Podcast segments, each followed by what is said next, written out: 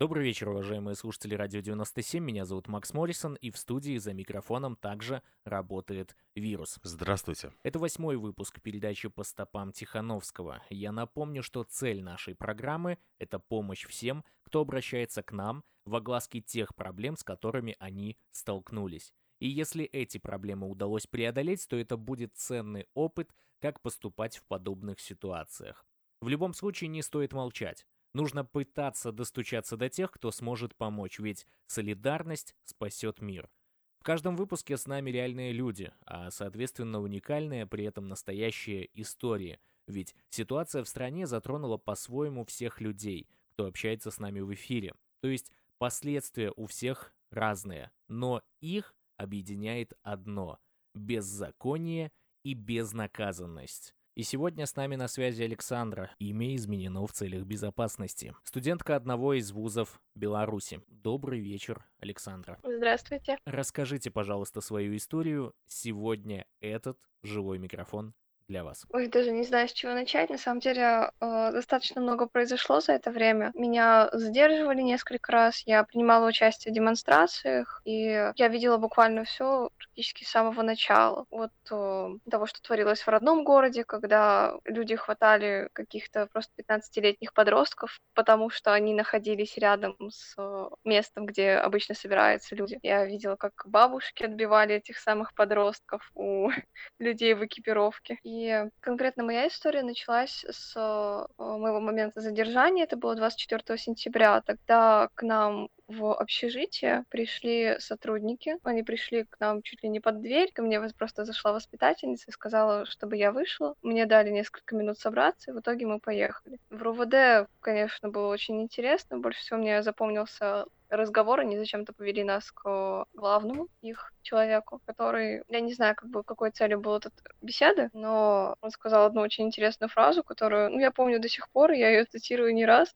Он сказал, что вот нам, как бы сотрудникам милиции, можно делать человеку больно. В дальнейшем я не была задержана, но у меня было два суда, и самое, наверное, интересное, самое гадкое в моей истории — это давление. Давление со стороны университета как таковое, поскольку, ну, знаете, да, к студентам у нас очень хорошие отношения. Наш вуз, я даже не знаю, как это назвать, это то ли проявление милосердия какого-то, то ли наоборот, потому что, с одной стороны, да, меня не отчислили, но э, мне дали выговора, и, в принципе, сейчас даже есть основания для того, чтобы меня отчислили, при этом не было э, прикреплено как ну, политические какие-то причины. Насчет давления, ну, там тоже происходили всякие интересные истории, например, э, нас звал к себе ректор, меня и мою подругу, и, ну, я не думаю, что из этой встречи можно что-то адекватное вынести, поскольку это было что-то среднее между «вы грязь» и «вы марионетки».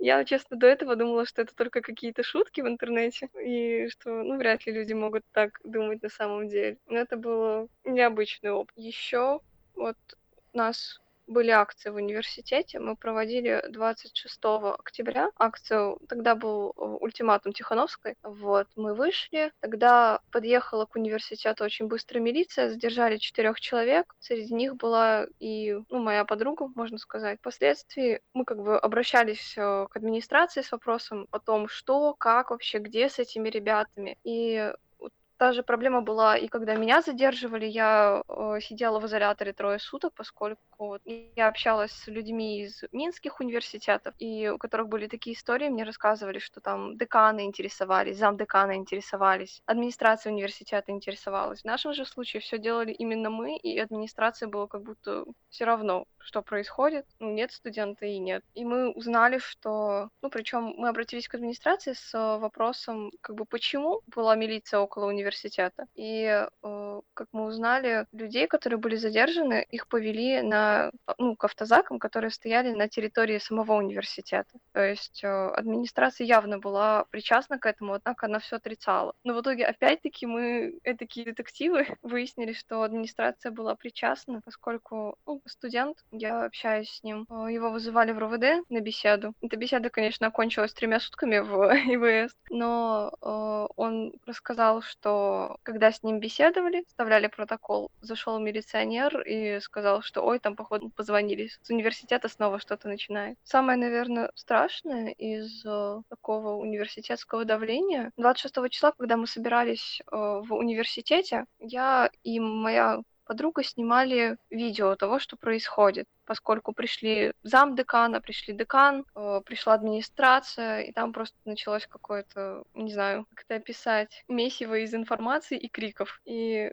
мы это снимали, впоследствии э, моя подруга выложила это в беседу, и буквально через дня два мы стоим в холле университета, собираемся идти на пару. Вот там строение такое, идет дверь, э, и есть угол между дверью и окном. Мы стоим в этом углу, разговариваем. К нам подходит администрация и просто буквально замыкает этот круг. И начинаются какие-то непонятные разборки по поводу «А что это такое? А какое вы имеете право? А это вообще клевета? Мы вас э, засадим?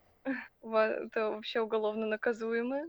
Что это такое?» Честно, это было очень, очень странно. Я не думала, что реально в университете может быть что-то подобного рода. Когда заместитель декана, которому ты, ну, обычно ходишь подавать заявление, потому что там проспал, например, или что-то такое, который периодически отшучивает тебе в этом плане, он подходит и начинает тебе угрожать. И ну, еще из таких случаев, которые я помню, это как э, преподаватель просто посреди пары стал отчитывать меня за то, что даже не за мою какую-то гражданскую позицию больше, а просто потому, что ты ведешь себя не так, как все, ты красишься не так, как все, ты уже больше какие-то... Ну, гражданская позиция, конечно, тоже, это, так понимаю, была толчком для того, чтобы окончательно подкопаться. Но я никогда не думала, что в университете такое может проходить. Также мы записывали видеообращения студентов, в котором я принимала участие. И в данный момент, вот я только сегодня об этом узнала, что на студентов, которые участвуют в нем, на некоторых э, написан, ну как написано, составлен административный протокол по правонарушению. И я так понимаю, на меня тоже он будет составлен. Третий. Вот, не знаю, скорее всего, отчисление дышит мне в затылок. И узнала, что за это видеообращение обращались в прокуратуру для возбуждения уголовного дела. Просто за то, что мы сказали, что мы против того, что людей бьют на улицах. Студенты — это вообще ахиллесова пята нашего режима, потому что они не знают, что с ними делать. Да, безусловно. И я еще хотел уточнить по поводу того, что вот вы упоминали про три дня в ИВС, а как происходило задержание и...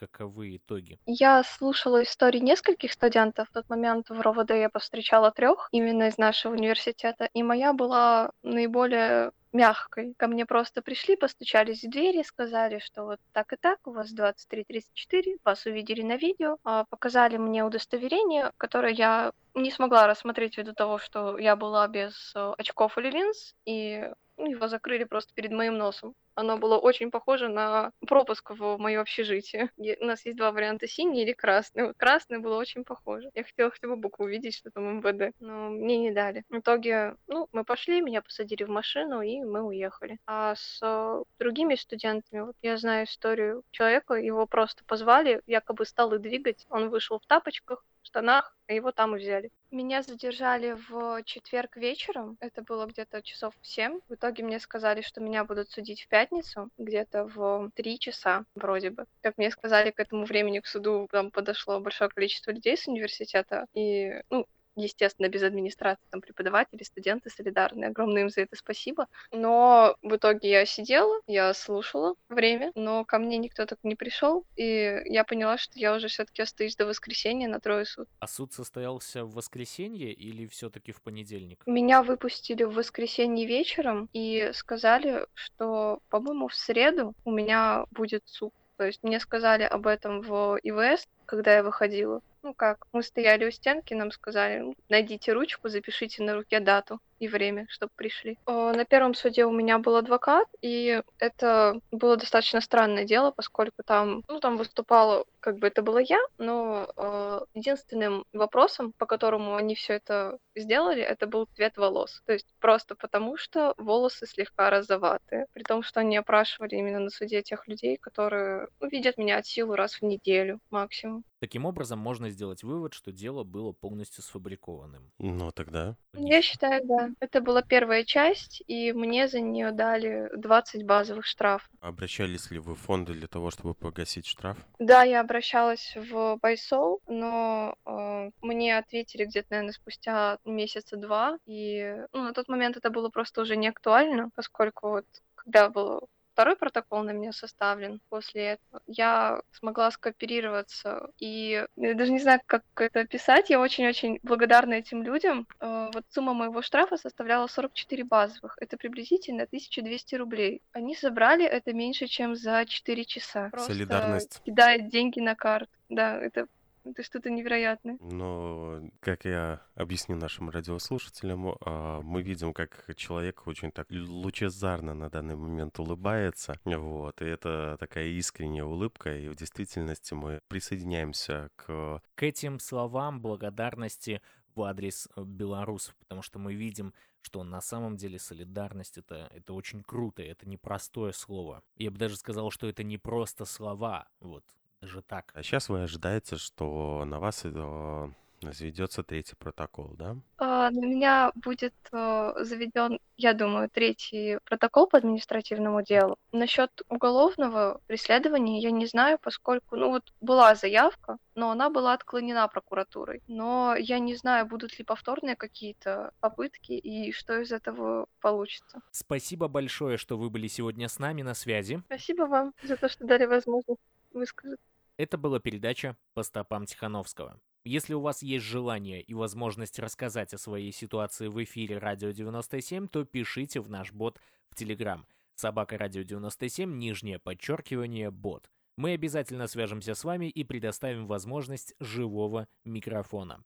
Я напоминаю, что эфир передачи «По стопам Тихановского» проходит каждую среду в восемнадцать ноль ноль в интернет-трансляции «Радио девяносто семь» и на YouTube-канале «Радио девяносто семь». И повторы в понедельник и субботу в десять и двадцать часов по минскому времени соответственно. Спасибо всем слушателям за то, что поддерживаете нашу радиостанцию. На этом все. Беларусь, тебе слово.